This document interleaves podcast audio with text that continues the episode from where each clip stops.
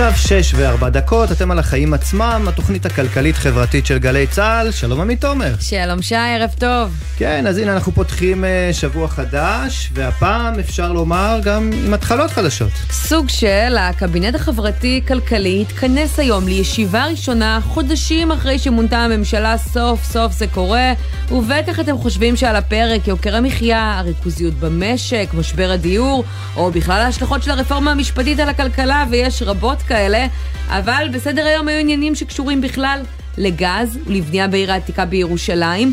חלק ארוך מהדיון סבב בעיקר סביב עבודות הרכבת בשבת. כן, זה הנושא. מפתיע. החיים עצמם, פחות. בדיוק, כן. לפי מספר הדלפות שככה מגיעות, נראה שגם השרים החברים בקבינט העריכו שיש דברים שככה קצת יותר נוגעים לכיס של האזרחים.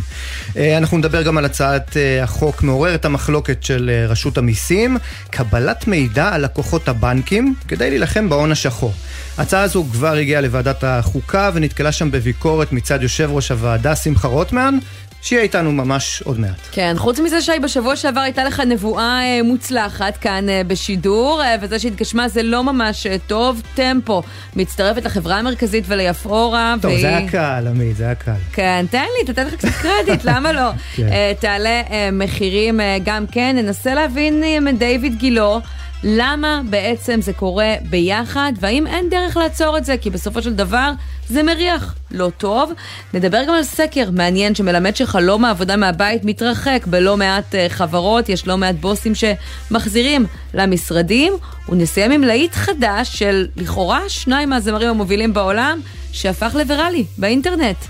כן, ויראלי, ואת יודעת, יש בו איזה קאץ', קאץ' קטן, אה, אבל תכף נגיע גם לזה, מה הכותרת שלך? אז תשמע, הכותרת אה, שלי מתייחסת אה, לחוק האיזוק האלקטרוני, אותו חוק שבעצם ככה העסיק אותנו סביב סיום מושב הכנסת הקודם, עם הכותרות שלפיהן השר איתמר בן גביר מתכנן לשנות את החוק, ככה שיאפשר להלביש אזיק שיוודא שצו הרחקה אכן מתקיים, רק כלפי מי שיש נגדו לפחות שתי הרשעות של פגיעה בנשים, וההכחשה שלו שהדברים עוד נבדקים בניסיון להגיע לאיזון. בוויינט מפרסמים לפני שעה קלה שהפור נפל בפשרה קלאסית של אמצע הדרך. לא רציתם שתי הרשעות, אז בחוק החדש צפוי לפי הדיווח להיות חובה של לפחות הרשעה אחת. חצי מחיר. אלא שכשהמחיר הוא חיי אדם, כמו במקרה הזה, זאת פשרה מטרידה מאוד, ואני רוצה לתת כמה מספרים שיבהירו למה זה לא מספק. יותר מ-200 אלף נשים בישראל נפגעות באלימות מדי שנה. רק רבע מהן הולכות ומתלוננות בכלל לרשויות, וב-700 מקרים בשנה ממוצעת נשים מתלוננות שזה קורה כי צו ההרחקה שאמור להגן עליהן מופר. אבל כעשירית מהתיקים האלו בלבד מגיעים להחלטה שיפוטית. במקרה כזה ברוב המקרים ההחלטה היא הרשעה. אבל כמה תיקים נפלו בדרך, ומאחורי כל תיק כזה יש פנים. לפעמים הן חבולות, לפעמים שבורות, ולפעמים הן כבר דוממות. זה מאוחר מדי. אה, והמתווה הזה בעצם אה, יעשה שום שינוי, שלא תתבלבלו. ברוב המקרים זה כבר, זה, זה בכלל לא מגיע לשלב של אה, אה, תיק, את יודעת, הרוב בכלל לא פונות ולא פונות למשטרה. בדיוק. וזה הדבר המרתיע. כאמור, רבע מהמקרים בלבד. אה, אז גם הרשעה אחת יותר מדי, ולא פחות מקוממת בעיניי התגובה של השר בן גביר, שלא מאשר ולא מכחיש, רק אומר, היות שהכנסת בפגרה, תצטרכו להתאזר בסבלנות ולחכות לפתיחת מושב הקיץ. אז השר בן גביר, רק בחודש שעבר, שלוש נשים נרצחו בשבוע אחד. אז מה הפלא שאין לנו סבלנות לחכות עוד שבוע לפתיחת מושב הקיץ? לגמרי. טוב. מה הכותרת שלך? אז uh, כמו שאת יודעת, uh, תקציב המדינה עבר זה מכבר בקריאה ראשונה בכנסת, ועד ה-29 במאי uh, הוא אמור לעבור סופית בקריאה שנייה ושלישית. שמענו כבר על uh, תוספות תקציביות לשורה של משרדי ממשלה, תוספות שכר חשובות, לשוטרים למשל, והכל תוך שמירה על משמעת פיסקלית שכוללת יעד גירעון נמוך במיוחד. אממה, אה, בדה-מרקר דיווחו הבוקר, אגב בהמשך לחשיפה של חברנו כאן בגל"צ ישראל פישר, על דיונים שמתקיימים ממש בימים אלה במשרד האוצר, יחד עם בכירים בענף ההייטק ובליווי משרדים לראיית חשבון, על רקע האפשרות לבצע התאמות, שימי לב לניסוח, בנוגע לאותו תקציב ממש. ולמה? בגלל אותם נתונים שדיברנו עליהם גם כאן לפני כשבועיים, על ירידה משמעותית בהשקעות בהייטק ועל ירידה בהכנסות המדינה ממיסים ברבעון האחרון. עכשיו, מכיוון שתקציב המדינה מתבסס, אה, את יודעת, על תחזית תחזית הכנסות, כלומר המדינה מתכננת את גובה ההוצאות שלה בהתאם לצפי ההכנסות. Mm. יכול להיות שכל התקציב הזה ששמענו עליו לא באמת מחובר למציאות. אני מזכיר לך שכבר אחרי אישור התקציב בממשלה, היו פה אצלנו אנשים כמו פרופסור מנואל טרכטנברג שאמרו לנו בשידור, המספרים לא מתחברים. עכשיו תראי, אני לא רוצה לחזור על כל התיאורים שהשמיעו בדה מרקר לגבי ההשפעה של המהפכה המשפטית על ההייטק הישראלי ועל הכנסות המדינה ממיסים. האזהרות האלה נשמעות מכל כיוון וכבר קשה להתכחש להן. אבל כן. אני כן רוצה שיהיה ברור מה המשמעות של המשפט המכובס התאמות בתקציב. אפשרויות מוגבלות מאוד, או שמחלקים עכשיו אחרת את הכסף ונותנים בעצם פחות, או שמגדילים את יעד הגירעון ואז אנחנו משלמים יותר על החוב, או שמאשרים את התקציב כרגיל, אבל אז תוך כמה חודשים תשמעי על עוד ועוד קיצוץ רוחבי במשרדי הממשלה. בכל התרחישים האלה, עמית, בטח ניחשת, הציבור נפגע בצורה כזו או אחרת. בהחלט, ואפשר להקשיר, להזכיר בהקשר הזה אולי את הדברים של החשב הכללי במשרד האוצר, יאלי רוטנברג, שאמר לאחרונה בריאיון אה, לפודקאסט של רואי החשבון, שהוא לא מודאג מהתרחיש הזה שההכנסות לא יתכנסו למסגרת מסיבה אחת, עד שיהיה תקציב באמצע השנה, גם יש פחות הוצאות, ולכן בסוף כל נדע. העסק יתכנס, רק שאנחנו נקבל מזה הרבה פחות כמובן בשורה בדיוק, התחתונה. בדיוק. נתחיל? יאללה.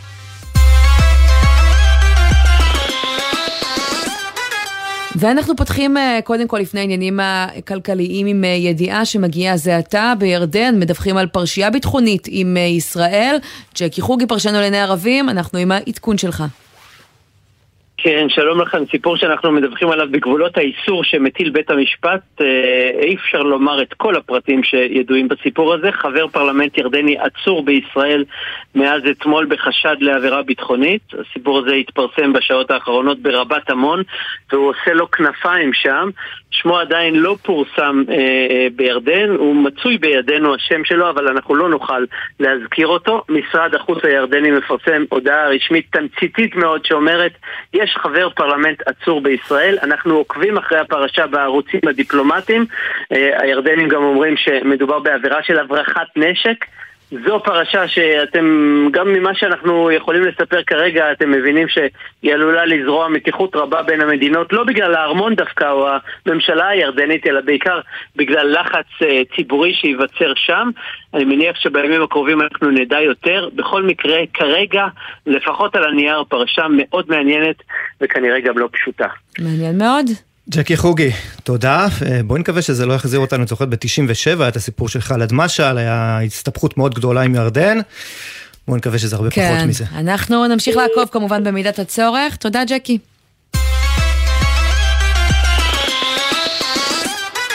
ועכשיו אנחנו עוברים למה שקרה בקבינט הכלכלי-ביטחוני. יש שי, כזה. כן, הרבה זמן. אני אמרתי הכלכלי-ביטחוני בטעות, אנחנו כבר שכחנו, צריכים להוציא ככה את החלודה מה... זה פרוידני. מה שנקרא, כן. הרבה עניינים כלכליים אה, חברתיים.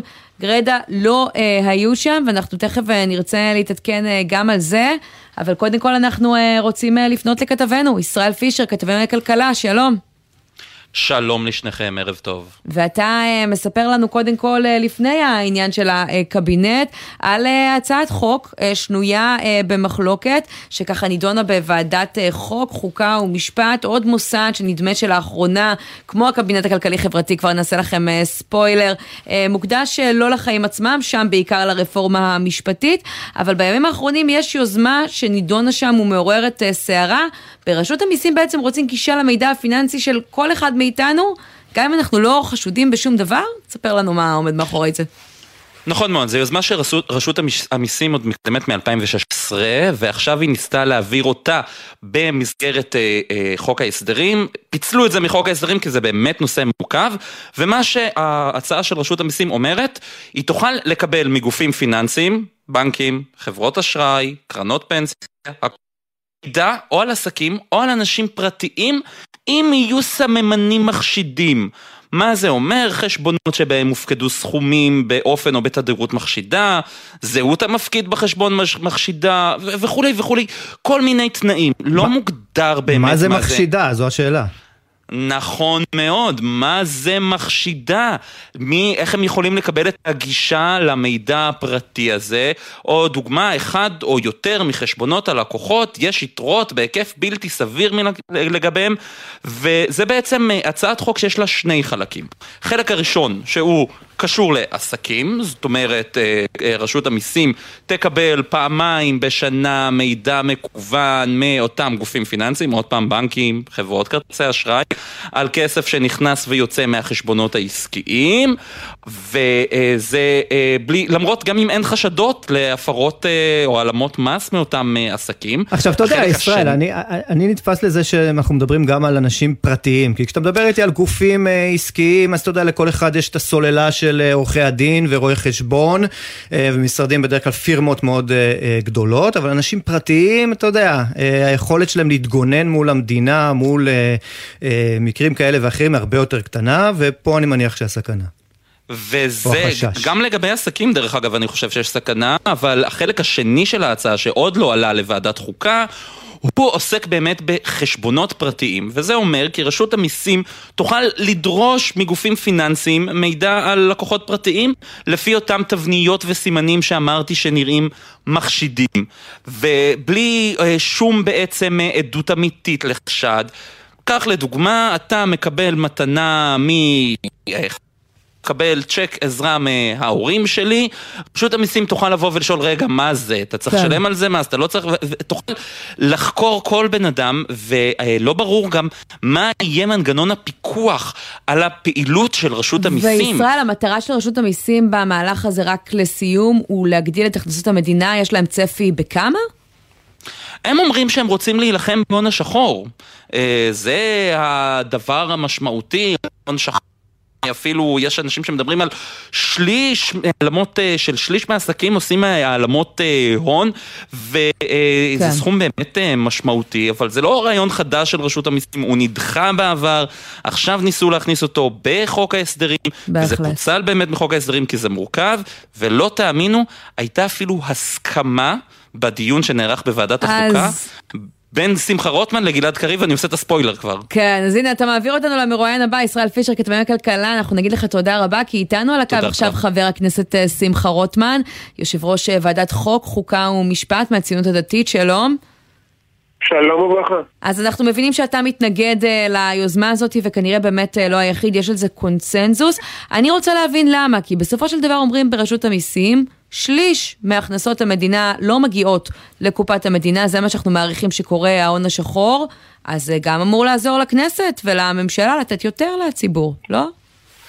אה, הסוגיה ש... של ההון השחור, כמובן צריך אה, אה, מי שעובר על חוקי המס, צריך גם לאכוף כנגדו, זה לא דבר לגיטימי, אין לזה הצדקה, אין אף אחד שמגן על הדבר הזה, זה, זו לא בכלל השאלה. ואני, יותר מזה, אפילו נאמר שאם היה מדובר בקבלת מידע אך ורק מידע, מה שמכונה חייב בדיווח, אז הבעיה וגם הסוגיה של הפרטיות הייתה מאבדת אה, חלק מחשיבותה. אבל אה, כאשר מדובר בעצם בלאפשר לגורם מדינתי לקבל אה, מידע כמעט בכמות בלתי מוגבלת גם על אזרחים שומרי חוק, שאין עליהם שום אינדיקציה שהם אה, עבריינים או עברייני מס וכדומה, אה, הדבר הזה הוא פגיעה בפרטיות שאין לה שום הצדקה. למרות שאומר לא לך היום אה, חבר הכנסת רוטמן. אני אפילו לא מדבר על היעילות, שנייה שנייה, אני אפילו כן. לא מדבר על היעילות או חוסר היעילות של הנושא, והבאתי כמה דוגמאות לזה אה, בדיון של כל מיני אנשים שיפלו לתוך ה...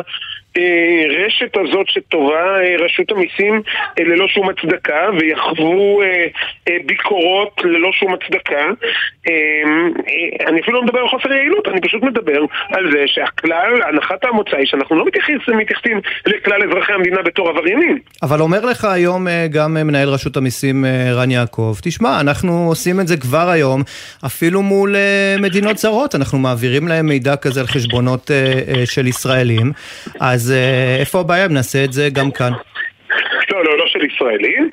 האמירה הייתה שלהפך, אנשים שהם תושבי חוץ, שפת, שפתחו חשבונות שם, נכון. שמחזיקים חשבונות בישראל ו, ומקבלים מידע על אנשים שהם תושבי ישראל שמחזיקים חשבונות בחו"ל. נכון. אז קודם כל, אז קודם כל, אה, בקשר לנושא הזה, זיהו פה איזושהי קבוצת סיכון, זה אגב, אה, אה, אני לא, אני לא דנתי בזה גם בדיון, אמרתי, אני לא, אני לא עכשיו פותח פותח סוגריים על כל מה שנעשה, אם היו שואלים אותי אני חושב שגם זה אה, אה, מוגזם ולא רצוי, אבל לדבר על סיטואציה של אה, אה, סוג של קבוצת סיכון מסוימת, שמי שמחזיק, אה, שהוא תושב ישראל אבל מחזיק חשבון בחו"ל. כלומר זה קצת, זה, איזה... זה סוג של profiling כמו שעושים אה, אה, בתחום הביטחון, זה סוג של profiling כלכלי, אולי אפילו, אני לא יודע, באמצעות אה, בינה מלאכותית, לא, יכול להיות?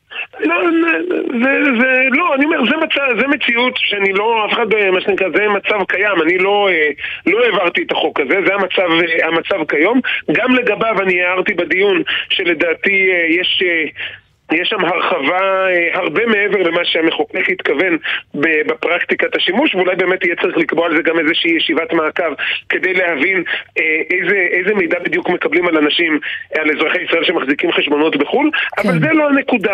כאשר אנחנו מדברים על אה, אה, אזרח ישראלי שמחזיק חשבון בבנק ישראלי, והזכות שלו לפרטיות גם מעוגנת בחוק יסוד כבוד האדם וחירותו, גם מעוגנת בחוק להגנת הפרטיות, אה, אה, אה, ו...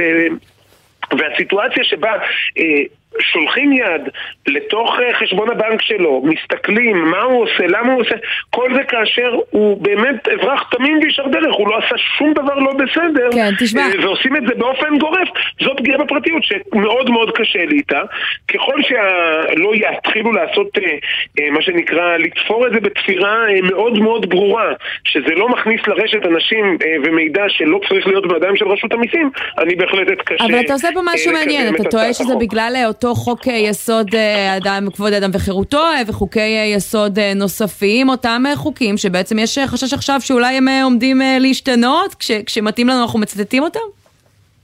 אני לא יודע מי, מי, מי זה החשש הזה שרוצים לשנות את חוקי היסוד, לא זכור לי שיש לנו הצעה לשנות את חוק יסוד כבוד אדם וחירותו. אני ראיתי שבאותה רפורמה משפטית שאתם מנסים להעביר, מדובר על באיזה רוב יהיה אפשר לשנות חוקי יסוד.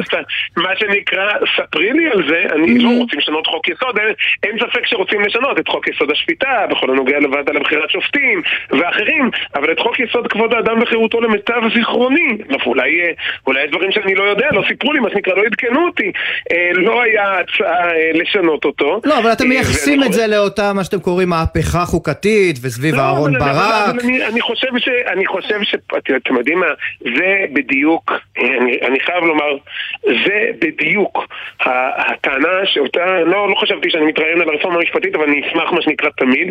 אני רק, אומר, זו בדיוק הטענה שטענתי לכל אורך הדרך, והיו אנשים שמשום מה חשבו שזה אה, ראוי ללעג או לצחוק.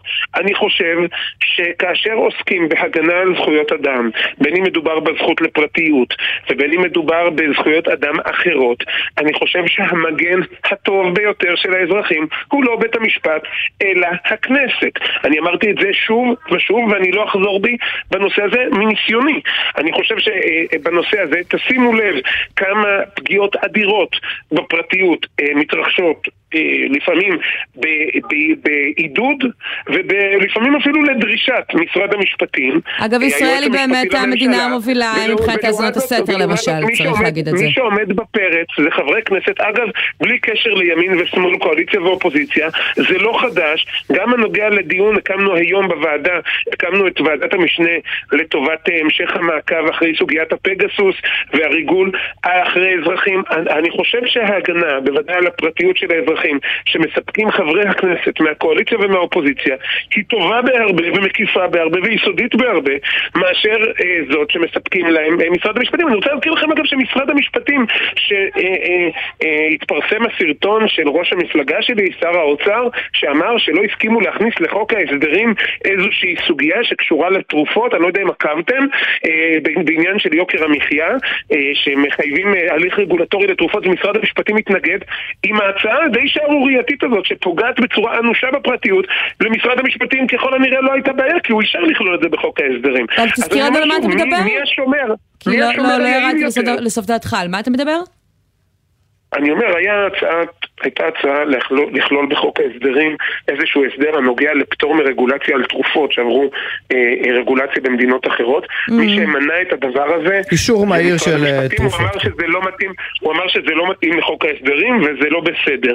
ולעומת זאת, את הפגיעה הנוראית הזאת בפרטיות, משרד המשפטים זרם עם זה שזה יהיה בחוק ההסדרים. אז אני אומר, אפילו בנושאים הבסיסיים האלו של יוקר מחיה, של פרטיות, בנושאים האלו, כן. השומרים הטובים ביותר הם חברי הכנסת. אז בוא נדבר, אתה הזכרת את... אה, את יוקר המחיה. אז אני חייבת לשאול אותך, היום אה, מתכנס אה, הקבינט הכלכלי-חברתי, מוביל אותו שר האוצר, יושב ראש מפלגתך, אתה הזכרת. אף סוגיה שקשורה או רלוונטית ליוקר המחיה על הפרק. זה נראה לך תקין? טוב, אני לא, אני חייב לומר שאינני מכיר את סדר היום של הקבינט הכלכלי-חברתי. הוא היה מאוד קצר, עבודות הרכבת, גז טבעי ובנייה בעיר העתיקה בירושלים. זה הכל. בפעם הראשונה שהוא מתכנס אחרי חודשים. אני מתאר לעצמי שלגז הטבעי, אני מתאר לעצמי שלגז הטבעי, את יודעת מה, אולי מכל, מכל הדברים שעשו ממשלות ישראל בעשורים האחרונים, לגז הטבעי היה השלכה הבולטת ביותר על יוקר המחיה בישראל. אבל בוא, אז בוא אני לא אספר לך על משהו שקרה שם. אני לא בטוח, ולטובה הכוונה. אבל, אבל אני, אני לא בטוח שזה, שזה העניין, אבל אני אומר, חוק ההסדרים כולו, כולל בין היתר נושאים שהגיעו אה, לדיון אצלי בוועדה, mm. אה, אה, אבל זה המיעוט, רוב הנושאים שקשורים לחוק ההסדרים לא הגיעו אליי לוועדה, הם הגיעו לוועדות הכספים והכלכלה ועוד ועוד. אה, הרבה מאוד מהדברים שהם נוגעים, כן, לרגולציה, לדה-רגולציה, ליוקר המחיה אה, וכדומה, כי, אה, ואפשר לראות את, ה, את היוזמות של הממשלה בנושא הזה במסגרת גם התקציב, גם חוק ההסדרים וגם פעולות אחרות שננקטות. מה היוזמה שהכי תוריד את יוקר המחיה? המחיה, כולל, כולל גם אה, אה, נושא נקודת הזיכוי שהתווספה כרגע אה, למשפחות של, שזה בעיקר תורם כמובן למעמד הביניים, לאלו שהנקודת זיכוי הנוספת הזאת עוזרת להם במיסים. אה, אה, יש, יש מענים לציבורים רחבים בהרבה מאוד תחומים, גם בכל פעילות הממשלה. אבל אני אומר ספציפית, נושא הפרטיות והסודיות הבנקאית שעליו התחלנו לדבר, אני חושב שהראינו, וזה לא הפעם הראשונה ויש לזה דוגמאות רבות, שהכנסת היא שומרת מצוינת, והרבה יותר טובה מהרבה שומרים אחרים. אבל אתה אומר בעצם מה לא, ואני מנסה להבין, אחרי שאמרנו מה לא יעבוד, מה כן, איך נלחמים בהון השחור, איך מגדילים את הכנסות המדינה ודואגים אה, לנושא העלמות המס, כי אני מניחה שאתה מסכים איתי שהוא חשוב. לא, זה ודאי, ודאי, ודאי וודאי שזה חשוב. אני אומר, אפילו בדיון, בדיון עצמו שהתנהל, אמרתי להם, אתם רוצים לבקש מידע מהבנקים, בין היתר כדי לבקר אה, אה, האם המידע שנמסר לכם על ידי הנישומים, על ידי העסקים, הוא נכון. אז תבקשו מידע מהסוג שכבר אתם זכאים לקבל. כי לפני שאתם מבקשים מהבנקים לדעת את היתרות, אם זה מידע שחשוב לכם, תבקשו את זה מהעסקים. אז הנה, תראה, אני רוצה להישאר איתך, חבר הכנסת רוטמן, לגבי זכות... הרי כל כן. בעל עסק, שנייה, כל בעל עסק, כאשר הוא מכין את הדוח השנתי שלו, אחד המסמכים הבסיסיים שרואה החשבון שלו, במקרה שיש לו רואה חשבון, מבקש, וגם אם לא, זה מידע מאוד נגיש, גם בכל אתר של כל בנק יש אותו מאוד בזמינות, זה לא איזה מידע סודי, להגיד את סך היתרות בסוף שנה. עכשיו, תבקשו את המידע הזה אם אתם חושבים שהוא רלוונטי, תבקשו אותו קודם כל מהאזרח. כן. ויכול להיות שכבר בזה אתם תגלו הרבה מאוד הון. ואז אם תבואו ותגידו משהו לא מסתדר לי, במידעים, מה שאני יודע מהבנקים, שיש כך וכך כספים בחשבונות העסקיים, ואני עשיתי בדיקה וכל מה שמדווח אצלי זה סכום הרבה הרבה יותר נמוך, אז, אז, אז, אז תבקשו את ההשלמות. אבל חבר הכנסת רוטמן, זה מה שנעשה עד עכשיו, אומרים ברשות המיסים זה לא מספיק, עכשיו אנחנו בתקופה לא, שבה... לא, זה לא נעשה עד עכשיו, זה, אז, זה, אז זה מה שנאמר, וגם לגבי זה לצערי גם נמסר מידע לא מדויק לוועדה תוך כדי דיון. תיקנתי אותו. Mm.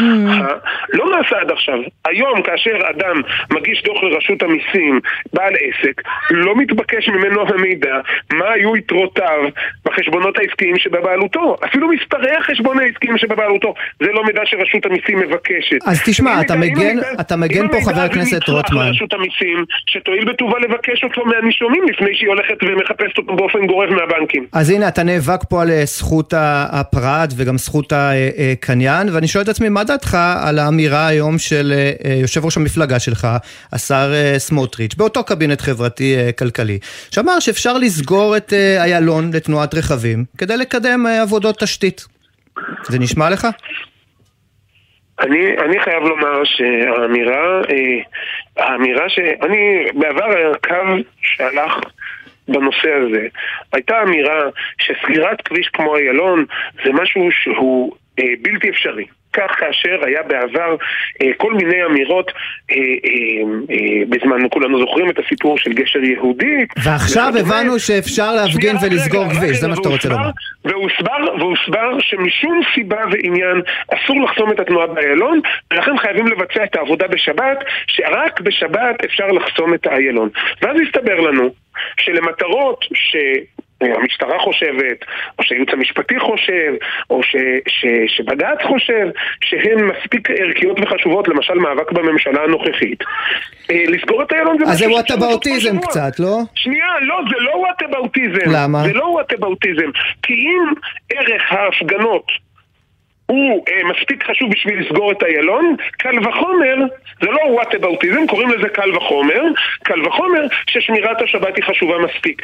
אם לסגור את איילון זה משהו שלא ניתן לשמוע אותו, אני מצפה שמשטרת ישראל לא תאפשר לדבר הזה לקרות. אבל אם הדבר הזה קורה, והוא לא קורה איזה פעם אחת במקרה כי מישהו התפרץ ולא הצליחו לחסום אותו, אלא המשטרה ביוזמתה חוסמת את איילון, והעולם לא נופל ולא מתמוטט, אז בוודאי ובוודאי שגם ממש, ממש אה, חשובות יותר ואולי גם חשובות פחות, אפשר לסגור את האלה. רשמנו. ממש לסיום, חבר הכנסת רוטמן, מה דעתך על הכוונה של אפי נווה לרוץ שוב לראשות אה, לשכת עורכי הדין? אני עמדתי בנוגע ללשכת עורכי הדין אה, ידועה ומוכרת. אה, אנחנו במצע הבחירות שלנו אמרנו שצריך את הלשכה להפוך לוולונטרית. זו, זו עמדתנו ולכן אני... אתה דבק בעמדתך להוציא את הלשכה מהוועדה לבחירת שופטים. כן, גם כן, אם אפי נווה...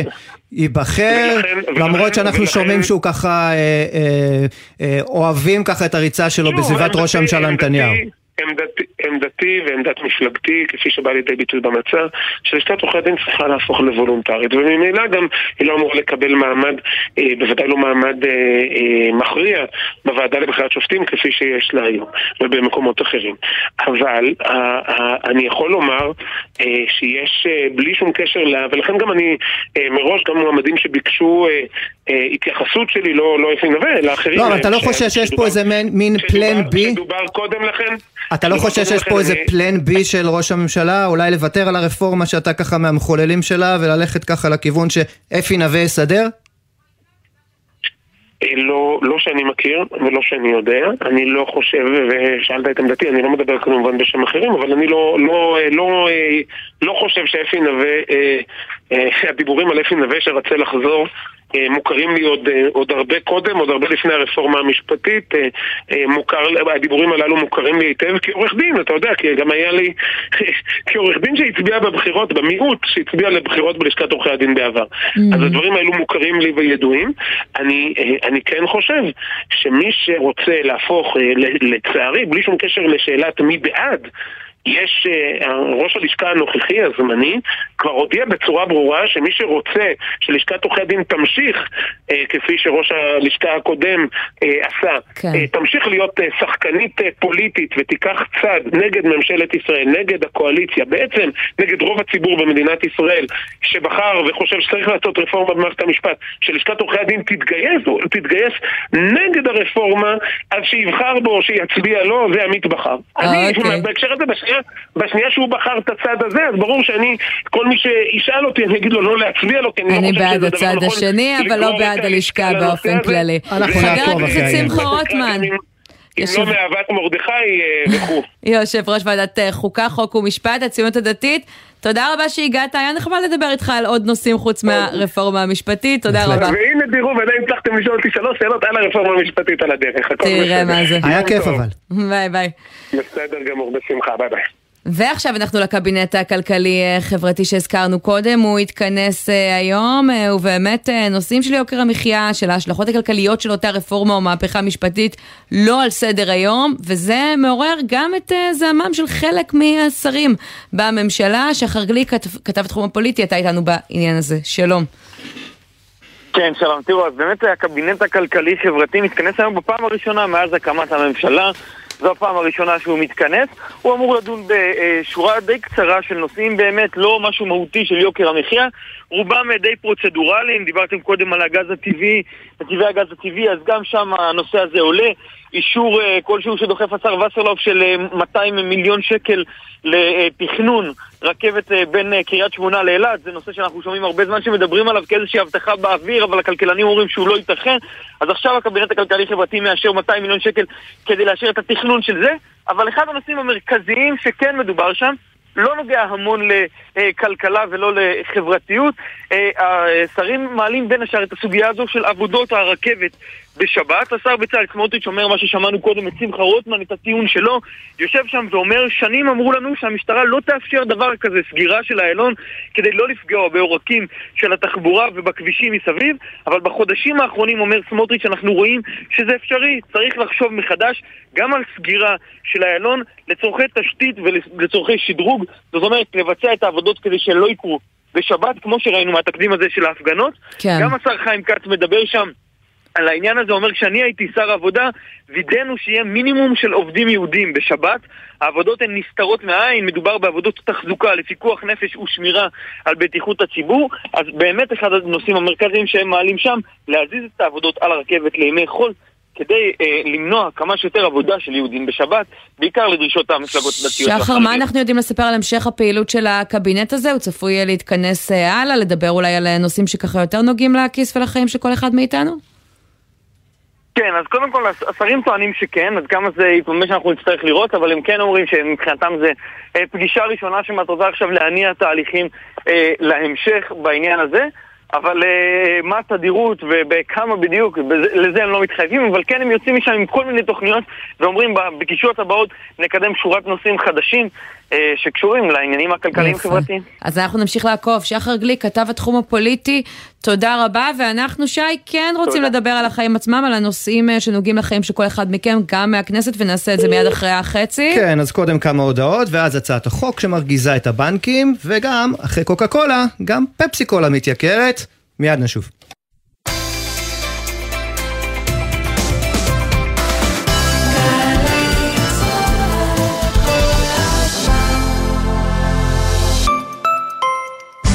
שלום, כאן אודליה, מאגף השיקום במשרד הביטחון. אתם או בני משפחותיכם מתמודדים עם פוסט-טראומה על רקע השירות הצבאי? אל תישארו לבד. אגף השיקום במשרד הביטחון כאן למענכם, עם קו התמיכה נפש אחת, הפועל 24 שעות ביממה, כדי להעניק לכם ולבני משפחותיכם תמיכה וסיוע. חייגו כוכבית 8944, אנחנו כאן בשבילכם, אגף השיקום. צה"ל חוגג 75 שנות עצמאות ומזמין אתכם לבקר ביום העצמאות בבסיסי צה"ל, בחניונים ביישובים ולצפות במטס חיל האוויר. הכניסה לבסיסים בהצגת תעודה מזהה וללא נשק. פרטים באתר צה"ל במרשתת.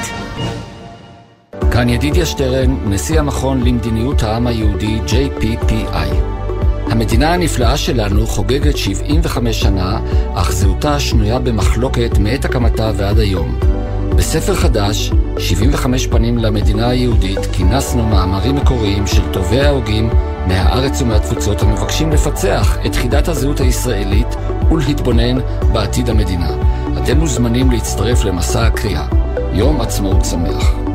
עמיתי מועדון חבר, מגוון רכבים מיד ראשונה מבית כלמוביל trade-in, במחירים והטבות מיוחדות עבורכם, עד 12 במאי, לפרטים כוכבית 3005, או באתר מועדון חבר. חבר זה הכל בשבילך,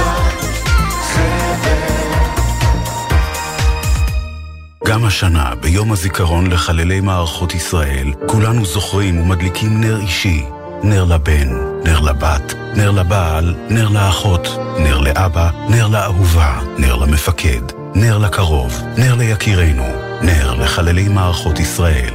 כולנו זוכרים, מוקירים ומדליקים נר זיכרון וירטואלי באתר יזכור, לזכר אלו אשר מסרו נפשם לתקומת מדינת ישראל. מגיש אגף משפחות הנצחה ומורשת, משרד הביטחון.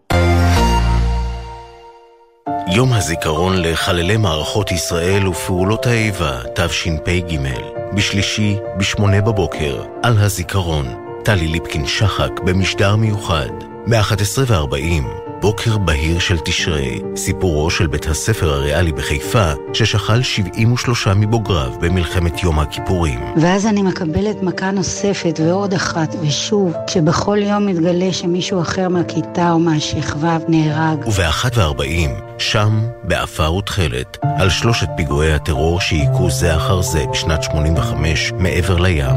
יום הזיכרון לחללי מערכות ישראל ופעולות האיבה בגלי צה"ל. עכשיו בגלי צה"ל, עמית תומר ושייני עם החיים עצמם. חזרנו ועכשיו אנחנו לבנקים. לא תאמינו כמה עמלות אה, אתם משלמים להם. לפי נתונים שהובאו היום בוועדת הכלכלה של הכנסת, משפחה ממוצעת מוציאה בשנה רק על עמלות כלפי הבנקים יותר מאלפיים שקלים. כן, סכום... אני, אני ואת התעכבנו על הסכום הזה לפני השידור, זה מדהים. המון.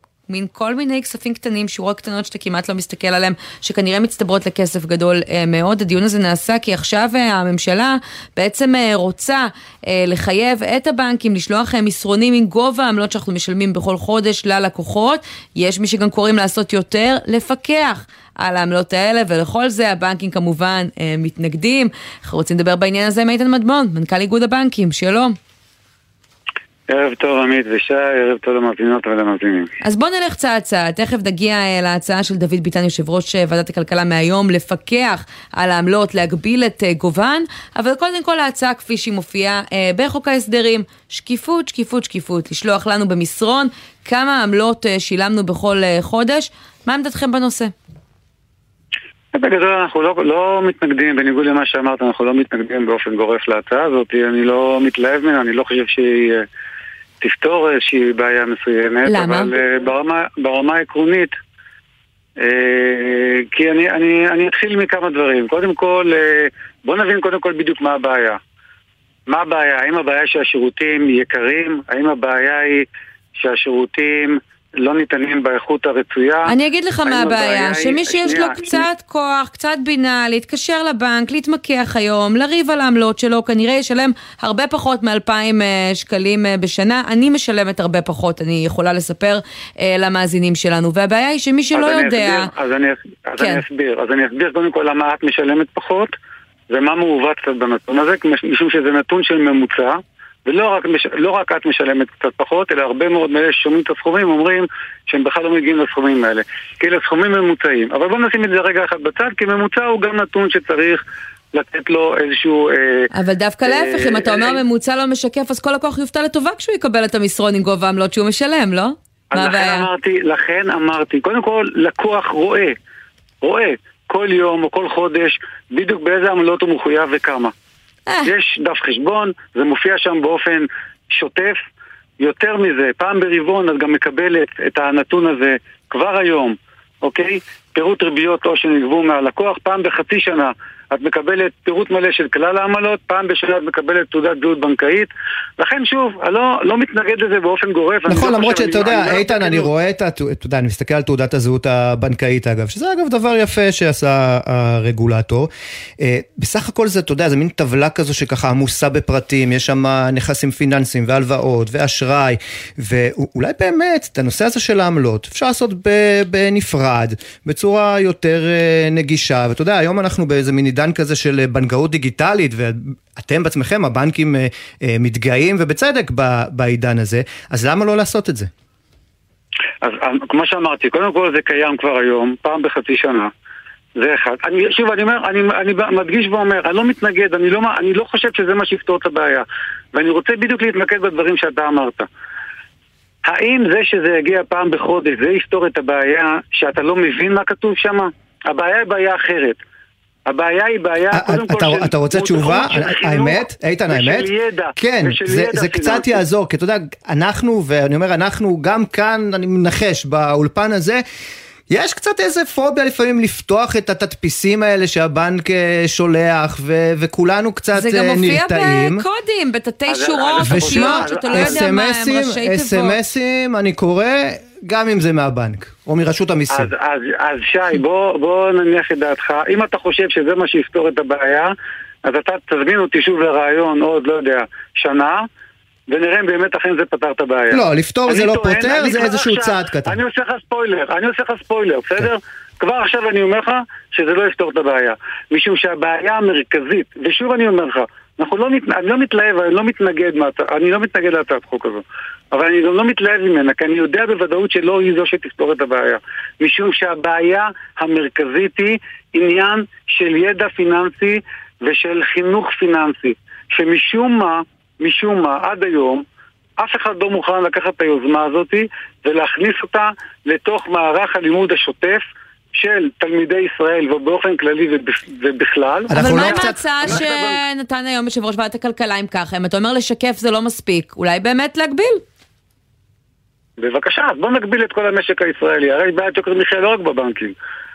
בסדר? אז בוא נגביל את כל המשק הישראלי, שכנסת ישראל תתכבד ותקבע מה יהיו המחירים, ובזה נגמור את הסיפור, אין בעיה.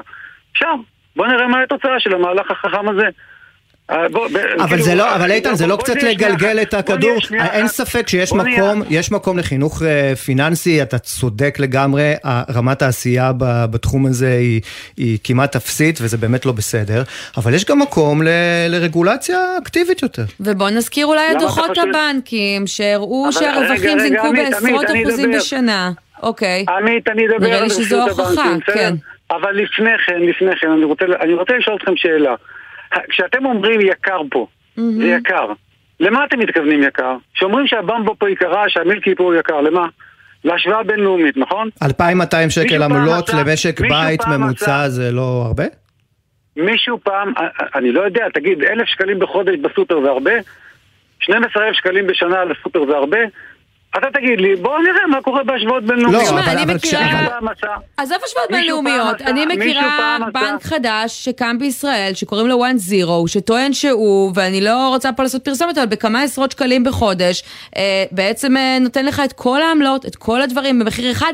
לי אגב המחיר הזה גם היה נשמע גבוה, אבל כשאני מסתכלת על הנתונים האלה, זה לא חצי. אבל עמית, שוב, תלוי לאיזה סוג של לקוח. שוב, באמת, אני לא רוצה להיכנס לזה, כי אני לא רוצה לדבר על נושא עמלות, אני כאיגוד בטוח לא יכול לדבר על זה, ולא להיכנס, ואני אומר שוב, תלוי לאיזה סוג של לקוח. יש גם לקוח היום, שהפעילות שלו היא מאוד פשוטה ובסיסית, והוא משלם עשרה שקלים בחודש. יש כאלה, יש גם מסלולים מהסוג הזה. אז הם דווקא אז אני- מורידים אני את לא רוצה- הממוצע, אני- אבל אני לא כאיגוד, להיכנס- אז אני לא כאיגוד, רוצה- מה אני אתה לא יכול להגיד לא לנו? לא נבקש ממך לא, אני לא לא נבקש רוצה- ממך להיכנס לעמלות. אני שואלת שאלה אחרת, כאיגוד, לסיום, מה אתה יכול להגיד על תופעה שבכל זאת ראינו במספרים, זה לא אתה אומר לנו, היא גורפת בענף זינוק של עשרות אחוזים ברווחי הבנקים בדוחות הכספיים האחרונים לשנת נכון, אז 2022. אני אגיד- מה אז עושים אני עם הדבר הזה. כדי שגם הציבור ייהנה מהחגיגה הזאת? אז לסיום. אני אני, אני, אני אגיד שלושה או ארבעה דברים בהקשר הזה. בואו נבין קודם כל מה הגורמים, אוקיי? הגורמים הם קודם כל גידול משמעותי בהיקף הפעילות הבנקאית, בין 30 ל-40 אחוז, זה המון. זה המון. עכשיו, כל מי שיודע, ואתם ככלכלנים יודעים, כשיש גידול על פעילות שהיא כבר נתונה, אז מרכיב, רוב מרכיב הגידול עובר לשורה התחתונה, כיוון שהעלויות הקבועות כבר קיימות. זו נקודה אחת. נקודה שנייה, באמת יש את האינפלציה ואת הריבית. אגב, האינפלציה, האינפלציה היא משהו שהוא מאוד קריטי, כי אתם לא מכירים פקדונות צמודי מדד, אבל אתם מכירים הלוואות צמודי מדד, ולכן במצב שיש אינפלציה גבוהה, אז הרווחיות של הבנקים מטבע הדברים... גם את הפקדונות לא באופן- ראינו עולים באותו שיעור כמו את ההלוואות, זה. נבדק פה בתוכנית עשרות פעמים בשנה האחרונה. גם בפקדונות, תרשי לי, תרשי לי להניח את דעתך שבכל השוואה בינלאומית שנעשתה על ידי הרגולטור, לא על עשיתי השוואה בינלאומית, עשיתי השוואה בין כמה לקחתם על ההלוואות נמצא לכמה לקחתם על ההכנסות. מדינה אחת בעולם, מדינה אחת בעולם שיש לה אה, אה, אה, ריביות יותר טובות מאשר בישראל והיא בריטניה, והפער הוא לא גדול, 0.1 אחוז. אוקיי? אז, אז גם בהקשר כן. הזה בוא נבין שהבנקים בישראל הם לא שונים ממה שקורה בכל העולם, היא אפילו במצב הרבה יותר טוב. אגב, הסיבה השלישית היא, זה אה, המצב הכלכלי פה בישראל שהוא הרבה יותר טוב מאשר במקומות אחרים, ובואו כולנו נקווה שהוא יכול גם להמשיך להיות ככה. והדבר הרביעי שאני רוצה לציין בהקשר הזה, תזכרו שהסייקל הפיננסי מגיע בדילי אחרי הסייקל העסקי. זאת אומרת, שאם הריביות במשק עולות והאינפלציה עולה, המשמעות היא שרמת הסיכון במשק גם גדלה. כן. ויש לזה השלכות עתידיות, שאנחנו נראה את התוצאות שלהן לא בשנה הזו וכנראה גם לא בשנה הבאה, אבל שנה אחרי זה מן הסתם אני לא בטוחה שזה האלה. מסביר את המספרים הבאמת גדולים שראינו בדוחות. לפחות בינתיים התוצאות של אבל לפחות הבנקים ניסינו. איתן מדבון, מנכ"ל איגוד הבנקים, תודה רבה על תודה הדברים האלה. לספורטיביות שהיית תודה. איתנו. תודה לכם. ואם דיברנו על גופים גדולים, ואם דיברנו על יוקר המחיה, הנה זה גם משוק המזון, כי גם שם באמת טמפו מעלה מחירים ומצטרפת לחברה המרכזית וליפאורה, שוק שנשלט בידי שלוש חברות גדולות, ומעכשיו, אם אתם אוהבים קולה, או משקאות מוגזים, מתוקים, אחרים, לא יהיה לכם יותר מדי תחליפים כנראה על המדף, ועל זה... אנחנו רוצים לדבר עם פרופסור דיוויד גילו, לשעבר הממונה על התחרות מאוניברסיטת תל אביב כיום. אהלן דיוויד. אהלן, ערב טוב. תשמע, כשחברה אחת מעלה מחירים, ואז אה, אחת אחרי השנייה עושות את זה גם שתי המתחרות הגדולות שלה, זה לא תיאום מחירים? צריך להראות קומוניקציה כלשהי ביניהן אה, לצורך תיאום מחירים, אבל אה, בשוק הזה יש כמה מונופולים אה, שפועלים. גם טמפו היא כנראה מונופול בבירה ובוודקה ובעוד משקאות אלכוהוליים. החברה המרכזית היא בוודאי מונופול מוחלט עם 90% מהשוק במשקאות קולה. ולמונופול אסור לפי חוק התחרות לגבות מחיר מופרז בלתי הוגן. אז דווקא בגלל שהמס אה, ירד, אני הייתי מצפה שהם אה, יורידו מחירים ולא יעלו מחירים. כן, אבל, אבל זאת השאלה, אתה יודע, הרי ספק, תראה, אנחנו לא נראה בימינו כנראה שוב חברות שיושבות יחד סביב אה, שולחן ומדברות על, על גובה המחיר, ואתה יודע מה, אם, אם ראינו בעבר גם כל מיני קבוצות וואטסאפ, שבה המתחרים ככה מתאמים ביניהם איך ייראה המחיר אחרי, אחרי החג, אז כנראה שזה כבר לא יקרה, והם קצת יותר מתוחכמים. ואם אני מסתכל עכשיו על העלאות, אז אתה רואה חברה אחת שמעלה בעד 7 אחוזים, וחברה אחרת שמעלה ב-6.7, ואחרת עד 9 אחוזים, ככה שכנראה שאי אפשר ממש לטעון שיש פה תיאום מלא של המחיר. איך המדינה יכולה להתמודד עם זה? אז אה, כאמור, אני חושב שקודם כל האיסור על מחיר מופרז בחוק התחרות הוא לא, הוא לא נאכף אה, כמו שצריך. היה פסק דין של בית משפט עליון בפרשה של קוקה קולה, שהוא היה פסק דין אה, מצוין יחסית, ולאחרונה היה פסק דין כמעט הפוך בפרשת הקוטג' של בית המשפט העליון. ולדעתי, עם כל הכבוד, אה, בית המשפט העליון בקוטג' הוא סוטה לחלוטין ממה שבית המשפט העליון קבע בקוקה קולה, וסוטה מה, מהחוק. יש הרבה כבוד לבית המשפט העליון, ואני בעד העצמאות המוחלטת שלו, כמובן, ונגד המהפכה משפטית וכולי, אבל אני חייב להגיד שבית אה, המשפט העליון פה עושה טעות. למרות שרוב האמירות שלו אפשר לסווג אותן כאמרות אגב, שהן לא הלכה, אבל עדיין זה מאוד מאוד מאכזב. כן. למשל בקוקה קולה, בית המשפט העליון אה, בעצם יוצא מנקודת מוצא שהמוצר לא חייב להיות חיוני.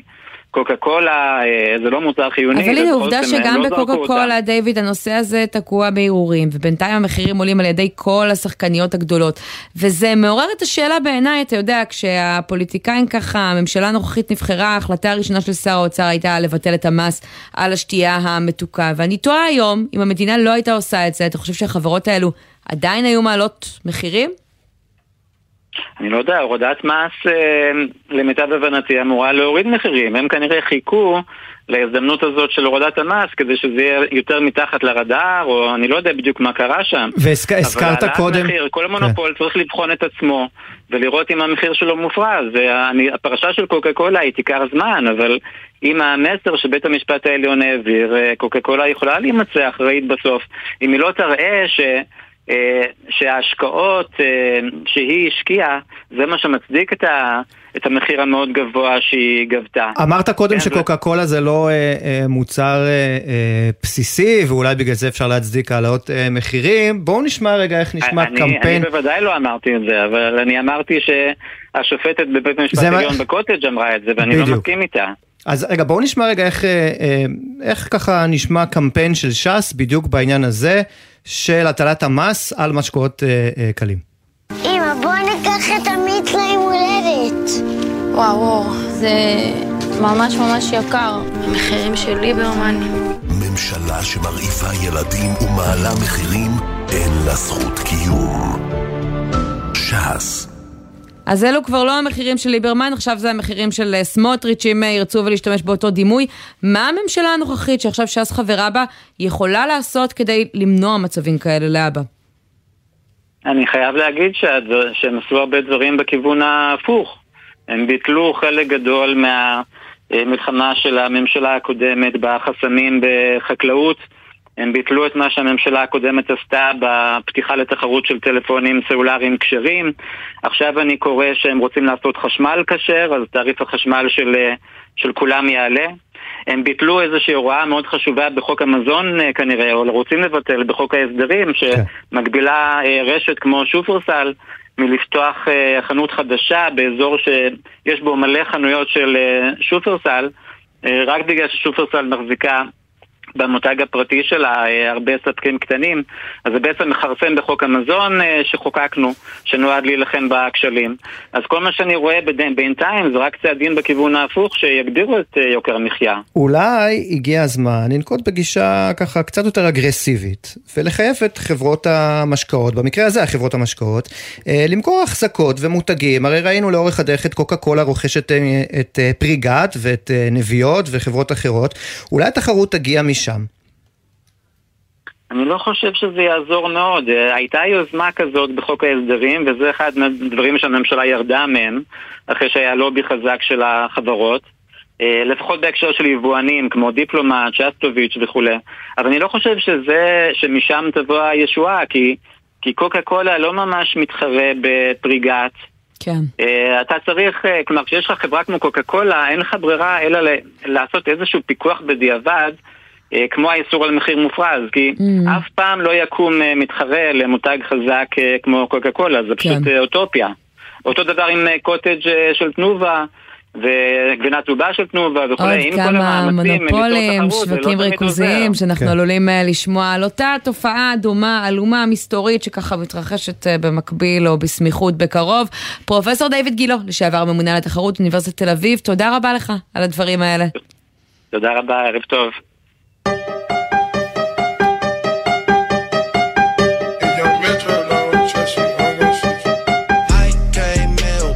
איזה שיר טוב Drake ו The Weeknd הוציאו? שמעת אותו כבר? איזה שמעתי? אני אפילו לא יודע מי אלה Drake ו The Weeknd. די, נו. עד כדי כך. באמת? לגמרי. שי, אל תחזור הביתה כי אני לא יודעת מה הילדות שלך יגידו על ההערה הזאת. את חושבת שהם יכירו? אני בטוחה שכן, מדובר בשניים מהכוכבים הגדולים אה, בעולם. אני לא אבא מחובר. תראה מה זה, והם אה, הוציאו שיר חדש שתפס חזק בטיקטוק, ואז התברר שהכל טוב ויפה, רק ש... הם לא חתומים על השיר הזה, זו הייתה בינה מלאכותית שעשתה את זה, כתבה, הקליטה והכל. אה, והם אה, בעצם היוצרים האמיתיים אה, של השיר הזה, AI, ואנחנו רוצים לדבר על זה עם רפאל קאנט, כתב הטכנולוגיה בוויינט דיגיטל, שלום. שלום וברכה. אז מה קורה פה? זה נשמע מאוד אמין, אני חייבת להגיד. זה נשמע מאוד אמין כי זה בינה מלאכותית מאוד חכמה שעשתה את זה. אם אפשר לומר את זה ככה. איך זה עובד? הם סרקו בעצם, הבינה המלאכותית סרקה בעצם את הרפרטואר של, אה, של שניהם, ואז חיברה את זה לאיזה מין אה, אה, שיר מחודש כזה? כן, בדיוק. הרעיון של בינה מלאכותית זה לא, בעצם... זה, זה, זה לא, בוא נתחיל מזה שבינה מלאכותית זה לא באמת בינה, כן? זה מודלים סטטיסטיים שיודעים לקחת המון מידע ואחר כך להחזיר סטטיסטית את הסיכוי שבוא נגיד אם אתה כותב א', אז מה הסיכוי שה... האות אחרי זה תהיה ב', ואז אחרי זה, אז כמובן מה הסיכוי הסטטיסטי שהאות תהיה א'. כן. ואז יוצא לך אבא. עכשיו, את, את התהליך הזה שאנחנו, לקח לנו בערך אה, כמה שניות לעשות, כן. הם עושים את זה מיליארדי טעמים בכמה, באותו זמן. זאת אומרת, הם, הם מסוגלים להגיע לרמת... שזה מדהים, ומי שיוצר את זה בטיקטוק ככה מפרסם את השיר הזה, והוא ישר תופס בלי שאף אחד טועה על המקום, עד ש Universal Music Group מתערבת ומבקשת להסיר אותו. אני רוצה לשאול אותך גם על העניין אה, הזה, בעצם אה, זה בגלל שהם קראו לאומנים בשמותיהם, או שאסור אפילו להפיץ את המוזיקה הזאת, ועדיין יש מי שמגן עלינו מהצ'אט אה, GTP וחבריו? זה, בעיה של זכויות יוצרים בעצם, כי ברגע שהאומנים לא חתומים על השיר, אין זכויות יוצרים עליו. כן. אז לכן מדובר בעצם בסוג של אה, הונאה, כן, אם נקרא לזה בצורה חריפה, אבל בגדול אה, זה מאוד סביר שהחברת כן. תקליטים תרצה להוריד את השיר הזה. הונאה, אבל נשמע טוב, אין מה להגיד. רפאל כאן, כתב הטכנולוגיה בוויינט דיגיטל, תודה רבה לך.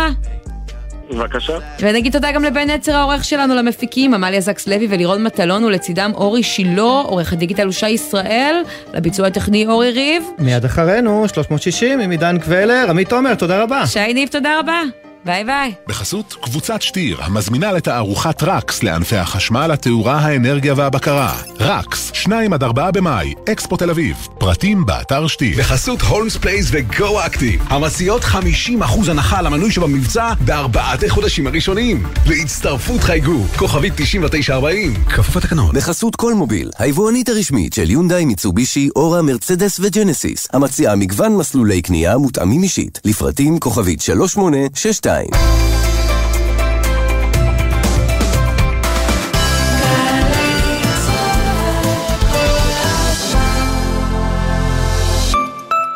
שלום, כאן יאיר בן שלום, מנהל היכל הזיכרון. בפעם הבאה שאתם עולים לירושלים, תנו כבוד ובואו לבקר בהיכל הזיכרון הממלכתי לחללי מערכות ישראל. המבנה הייחודי בנוי כפעמון של אור ותקווה, וקיר הלבנים עם שמות הנופלים ממלא את הלב יראת כבוד. היכל הזיכרון הוא אחד מסמלי הזהות הישראלית שלנו, והוא שייך לכולנו.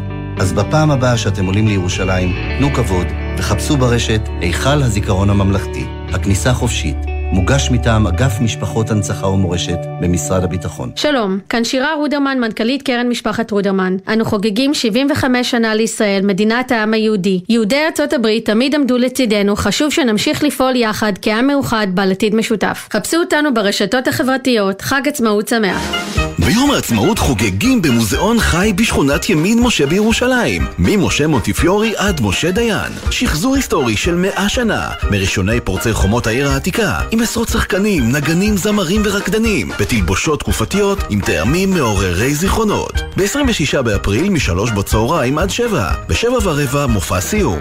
פרטים באתר עיריית ירושלים. עמיתי מועדון חבר, דגמי כלי הרכב החשמליים BYD בהטבות מיוחדות, רק לכם. לפרטים כוכבית 4904 או באתר מועדון חבר. חבר זה הכל בשבילך, חבר. איך זה קרה לי עכשיו? אילו הסיבוב הזה לא היה חד כל כך, לא הייתי עפה מאופנוע. יש גורמים רבים לתאונות אופנוע, אבל בסופו של דבר, החיים שנתונים בסכנה הם שלנו, הרוכבים. אז מה עושים? לוקחים אחריות, עוברים לרכיבה מודעת. למידע נוסף, חפשו אסקרלבד.